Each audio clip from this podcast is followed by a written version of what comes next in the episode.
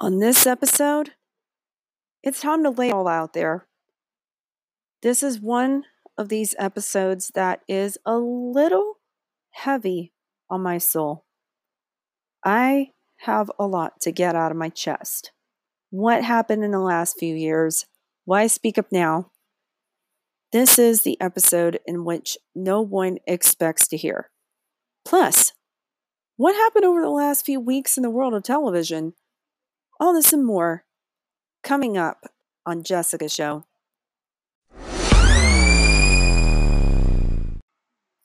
Hello, old friends, new friends, and to all the rest of you out there listening. Welcome to the show. I have been radio silent since the Thanksgiving holiday week, and it is time for me to put the hiatus to a close once and for all. But this is not the episode where I address the holiday hiatus. This is the episode where I will explain the many factors of why I did not graduate with an education degree and instead got an English degree. Now, I will try not to go too much into detail into all the factors, emotional or whatnot, as I have since graduated. I'm going to stick to the facts. In this segment, I will read two open letters that I wrote within a two year span. In the first open letter, I will now read I was angry, confused, and sad. The open letter on my blog was posted on June 24, 2017. I will read that now. Dear Education, I'm writing this to let you know that I have moved on. You were a part of my story for two years. Although we shared so many good memories together, you decided you weren't right for me and left me without any explanation. However, it is not that simple. With you, I lost a part of myself I could never get back. With you, I had a lie and expense of everything else. You were always first, and everything else came second. I did everything to please you, but it is clear that I couldn't measure up to your standards. You encouraged me to lie, which led to me losing a scholarship. I couldn't even be my quirky, funny, and creative self around you. You tried to change me into something I was not for the sake of fitting into your definition of professional. I always felt inadequate around you as I had to walk around eggshells. You put me down through action plans, people, and experiences. People kept asking me to quit you, but I was too invested in you to ever see that I could find what I needed outside of you. I could have quit you. I would have felt more confident and happy about it, but instead you quit me. Now I feel depressed and lost. Losing you made me feel more uncertain, so I have questions for you. Why does staying with you feel more secure when I wanted to break up with you? Why do you hurt me so much? Why did you lure me to you only to cause me to feel drained emotionally, physically, and mentally? So I'm letting you go. I'm giving myself the chance to find myself. I'm leading myself into something I truly deserve. Thank you for leaving me as you never deserved me in the first place. I'm no longer giving you the satisfaction to affect every aspect of my academic life. I'm better off without you in my life, and that is why I'm writing this. Sincerely, me. Now, that was hard for me to read. In the second open letter, I was sad, but I accepted that the major and the professors were not the problem. Honestly, my biggest flaw about who I am is that I see good in people to the point where it becomes unhealthy for me. The letter was written on August 4th, 2019. I will now read this. Dear Education, two years later, it is time for me to apologize and own up to everything I have done to you both in what led to the parting of ways and the aftermath. After all that's said and done, I'm the only one responsible for our eventual outcome. I take full responsibility of my actions since the open letter from two years ago. If anything, the experience I had the last two years made me realize a lot of things. I was the one who chose to lie to lose a scholarship. I was the one who tried to change myself instead of being real with you. I was the one who rejected any attempts of constructed criticism through your action plans by living in complete denial of everything. I was the one who was competitive and perfectionistic. And I was the one who decided that being negative towards you or doing things out of jealousy through both my social media use and in real life was healing when in actuality I was continuing to hurt myself and everyone in the process, especially for attention. I know that I cannot undo everything that has happened, but I hope to mend things the best I can as time goes on. I realize now that you left me not because you wanted to intentionally hurt me, but you wanted to help me. You were concerned for me because you knew if I continued going through life the way I was living, it would end badly for me. A person who was living a facade as well as a person who held grudges was someone you did not need. A person who was extremely competitive and perfectionistic was someone you did not need. That was the person I fed because I thought it was the thing to do. But in actuality, it wasn't. I pretended to be someone I was not. I lived in reckless disregard of what was expected of me. That is something I fully regret to this day. You needed someone who was real, someone that can take criticism and turn it into a growth opportunity.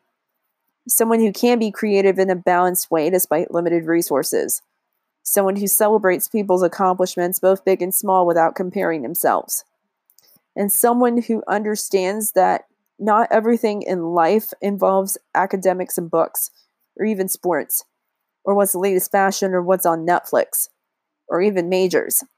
After all, the biggest lesson I've learned from you is that I'm not my college major you are, after all, a college major, but so is English, and so are media communication and psychology. I learned to not base my identity on what I major in, but rather in who I am and who I am becoming in the process.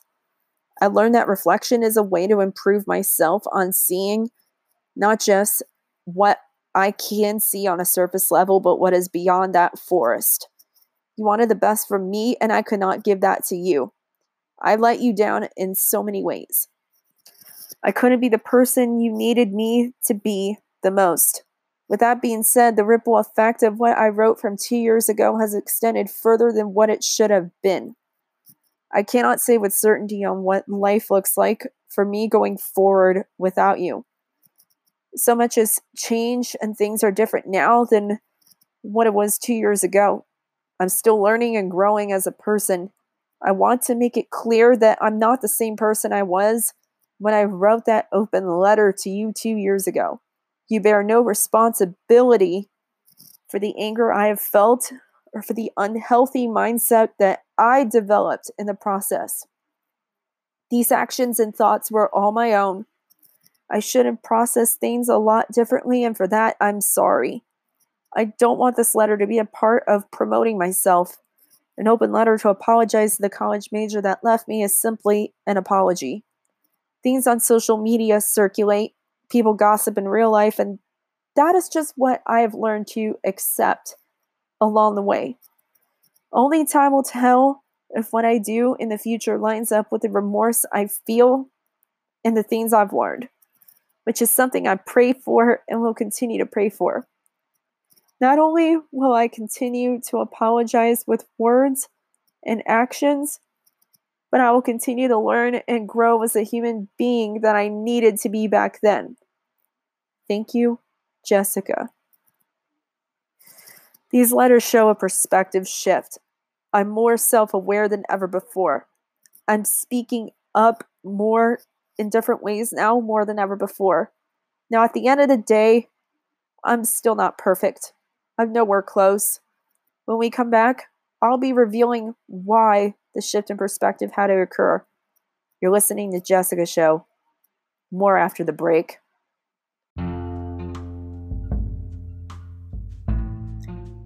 Hello, peoples! This podcast has been made possible by listeners like you. Thank you.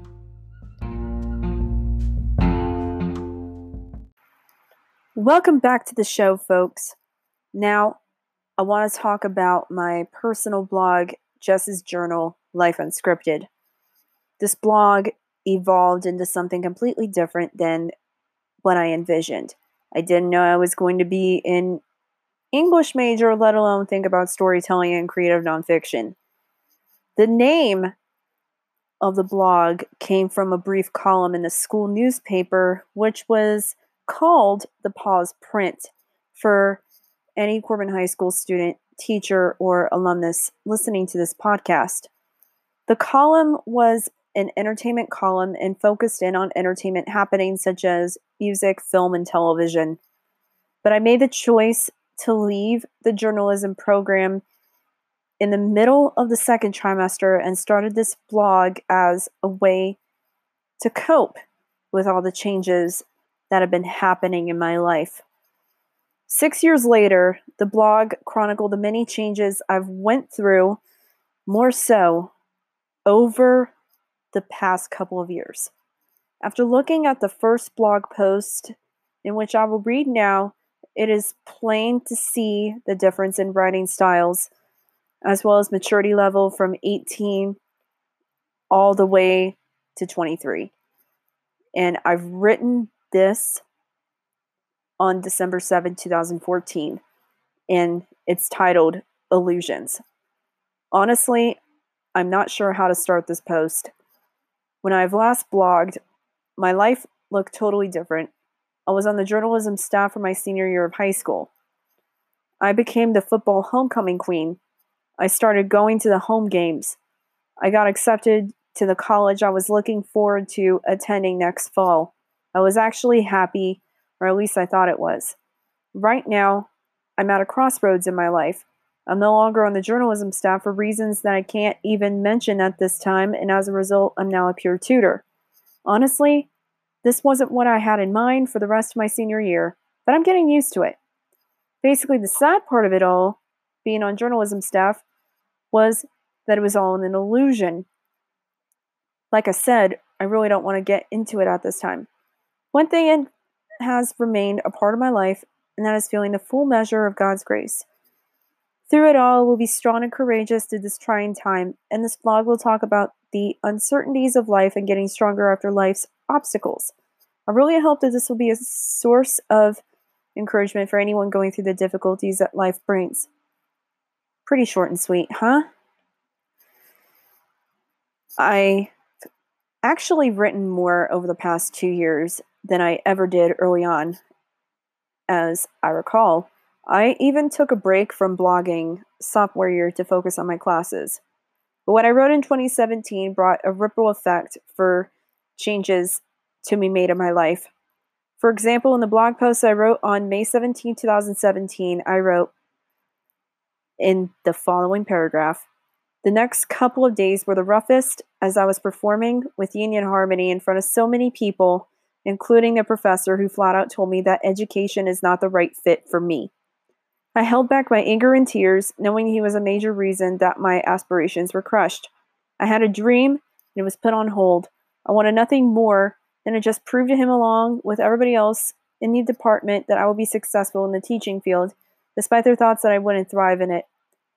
These words I no longer stand by today. Let me make that clear. One, the dean of the education department is not responsible for everything that led to my denial from the teacher education program in any way. I am, and it is plain to see. I've written a post when I was in a terrible place in mindset. Part of the reason for my denial was that I chose to listen to people that have said negative things about not only education as a major, but about the professors. After I dropped education as a major, I felt so sick to my stomach every time I was in an upper level class with ENGO and the course code. This lasted until I entered my fourth year of college. It really pains me to say this on a podcast, but someone has to say it. Honestly, I felt inadequate as an English major. I felt like I was not good enough. I felt intimidated. I did not have a work life balance, and there were many hints of codependency present in my life.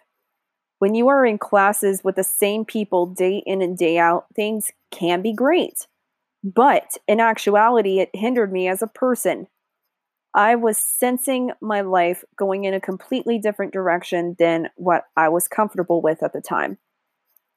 And I still sense my life going in a completely different direction. Knowing then what I know now, I would have changed my major in the middle of my sophomore year. But I was so scared to disappoint people, even my peers that worked so hard to fit in within the English department. Disappointing people has been my biggest fear, and I've disappointed people. But I've since learned that the only person I needed to validate was myself. And one of the biggest things I've realized is the power of storytelling.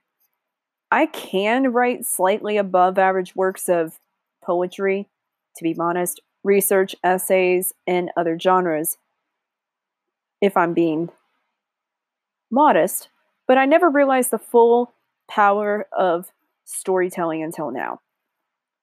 What I've learned over the past four years of undergrad was that the stories I write about my experiences are mine and mine alone, not what others tell me to write about. Storytelling has always been what I enjoy and what I love to do, whether it is through music, art, or anything else related. But when we come back, surprise, it's a TV update you won't want to miss. What happened during the last few weeks? We got you covered when we come right back.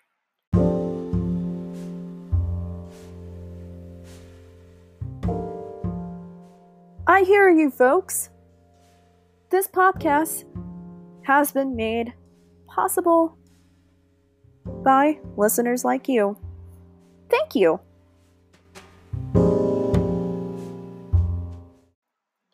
Welcome back to the show, and we will now dial in for this episode's TV update. Just to remind you, I'm on the latest episode of PCC Multiverse and I talk about the December TV update with Gerald, as well as the best shows of the year, as well as the decade. And now, without further ado, as we all do on Jessica's show, we're going to start with the broadcast networks. On ABC, the mid-season schedule was the biggest news over the past few weeks. But Thursdays are affected the most with Grey's and A Million Little Things moving to later hours, 9 o'clock and the 10 o'clock hour, respectively, to make room for Station 19 at the 8 p.m. hour. Honestly, I don't think this is going to work out well for ABC. That's going to expose how lead independent Station 19 is. And as I recall last season, Station 19 was benched in order to make room for a million little things. Personally, ABC should have moved Stumptown, but Stumptown staying at the 10 p.m. hour on Wednesday may indicate a lack of faith in the show. If its live same day demo ratings tell you anything, the latest rating for the show this week is a 0.5. But let's not get into semantics. We know the rookie is getting the idol lead in this season instead of a new show, and the comedy lineups get back orders, which may indicate a lack of confidence in New Comedy United We Fall. Moving on to CBS, I'm going to say this very briefly. The merger between Viacom and CBS is now officially complete. But right now, it does not look like any CBS show will be affected as far as ratings goes. It's mostly same old, same old. But we'll have more of a discussion come mid season when mid season ratings come in. Evil, already renewed, will be on its way out by the time January comes. Moving on to NBC. Any ratings news about NBC has been overshadowed by the America's Got Talent controversy. So here's a tea. AGT fired Gabrielle Union and Julianne Hough from the judging panel after one season.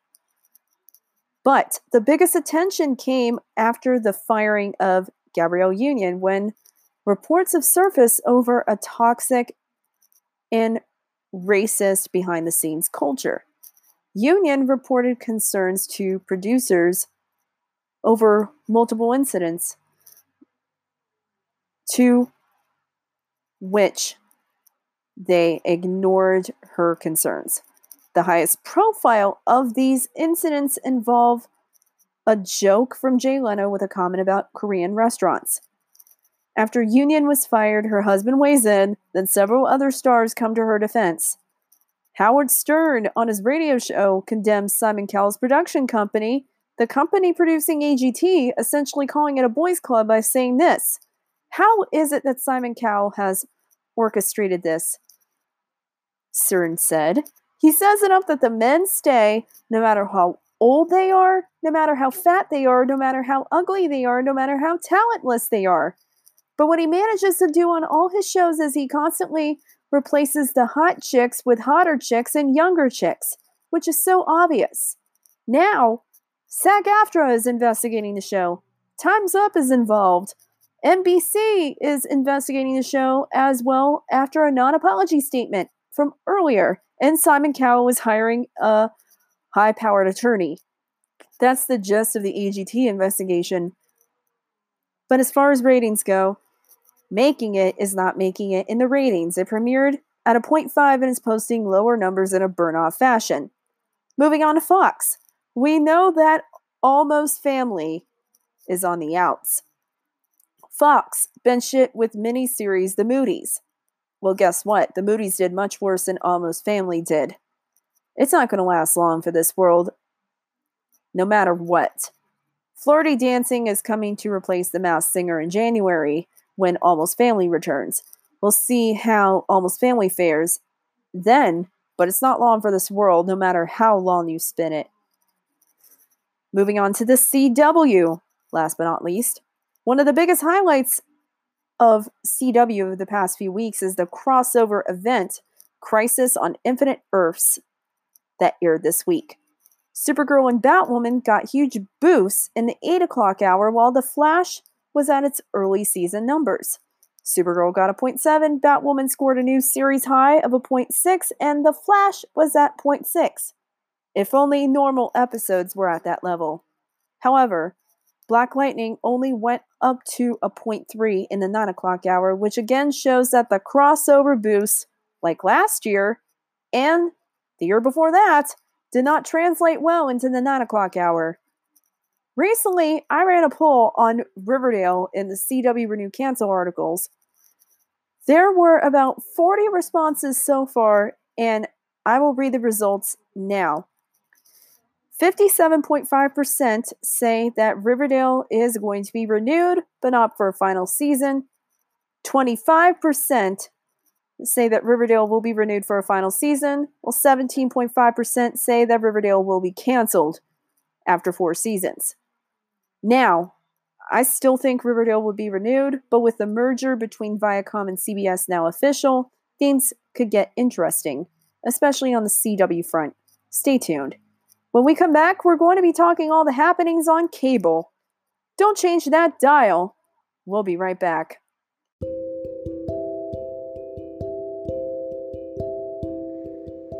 Hold up. Don't go anywhere. This podcast has been made possible by listeners like you. Thank you.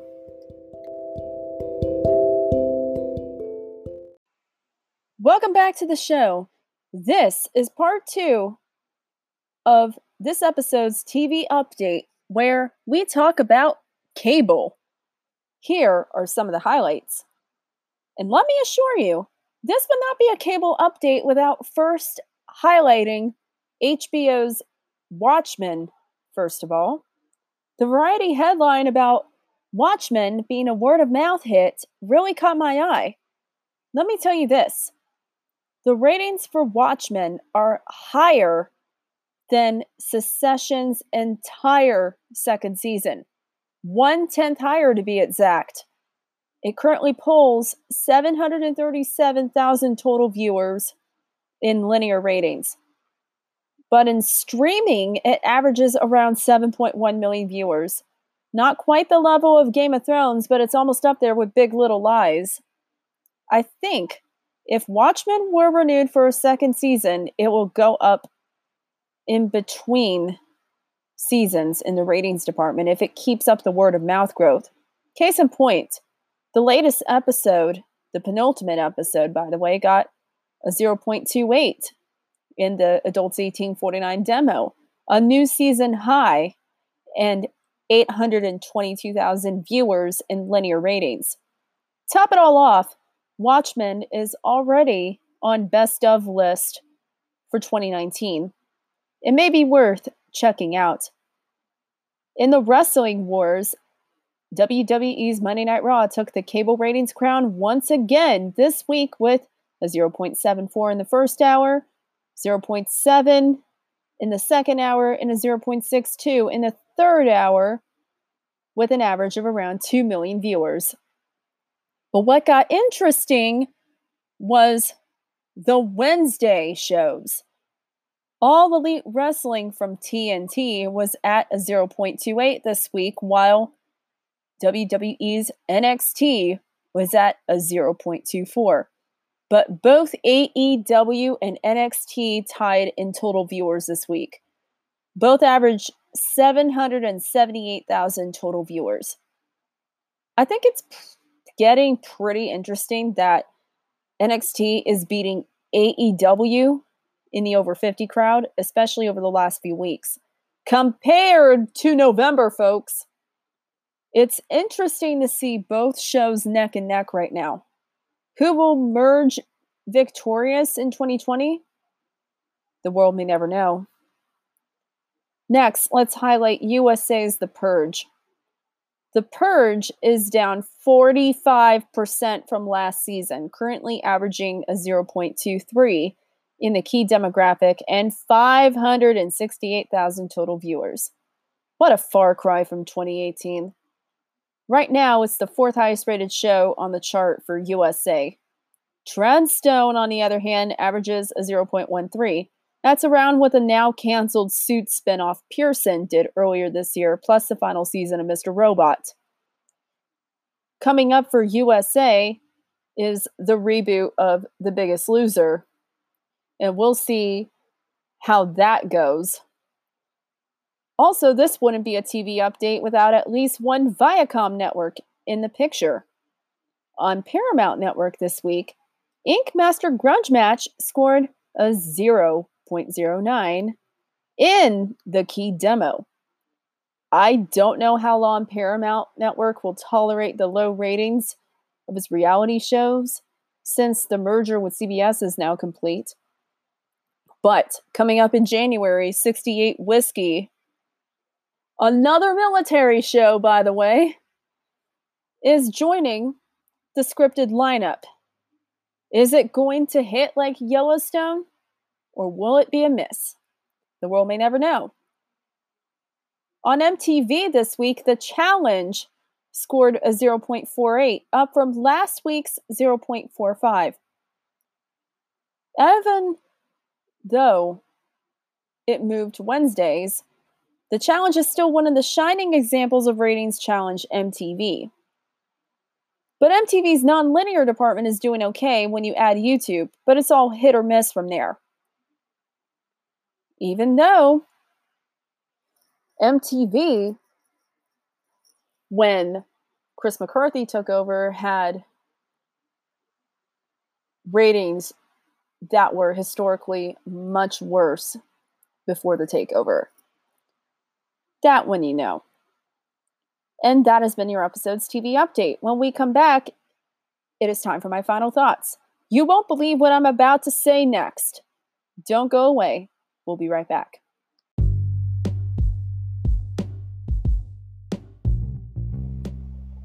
As we are chugging along with Jessica's show, it is my pleasure to inform you that Jessica's show can now be distributed through Podbay and Castbox. In addition to Anchor, Apple Podcast, Spotify, Google Podcast, Breaker, Radio Public, Castro, Overcast, and Pocket Cast. This just brings the number of podcast distributors to 11, and we're just getting started. They are all great resources to host and distribute your podcast, and you can listen to other podcasts there on these platforms as well. Break's over. Let's get back to the show. And we are back with the show. It's been a somewhat long episode, but this is the first episode back from hiatus. I'm going to address it all, but on the short end, sometimes we all just need a break. But let me tell you this 2019 was a memorable year for me personally. It also marks the end of a decade. At the start of the decade, I turned 14 and it was rough. I then graduated high school, and four years later, my college graduation marked the end of the decade. I'm about to turn 24 at the start of the upcoming decade. I can't wait to see what happens next. Also, let me clarify one of the previous segments in this episode about my time as an English major and why I felt inadequate. The last part of the decade was a learning curve on cultivating healthier friendships. Basically, I learned to stop balancing the give and take and just focus on validating myself. And I'm still not there yet. I still have a long way to go. Network and Writer's Block are resuming episode scripts in January in their normal time slots on the TV Ratings Guide site. And I'm also on the latest episode of the PCC Multiverse, available on all podcasting platforms. Make sure to follow me on Twitter and Instagram at BetaGirl96. Like Jessica's show on Facebook and like my public page. Jessica Boggs on Facebook for more updates. Also, you can follow the TV Ratings Guide on Twitter at TV Ratings Guide for more TV related updates. Thank you for tuning in. I'm Jessica Boggs, signing off.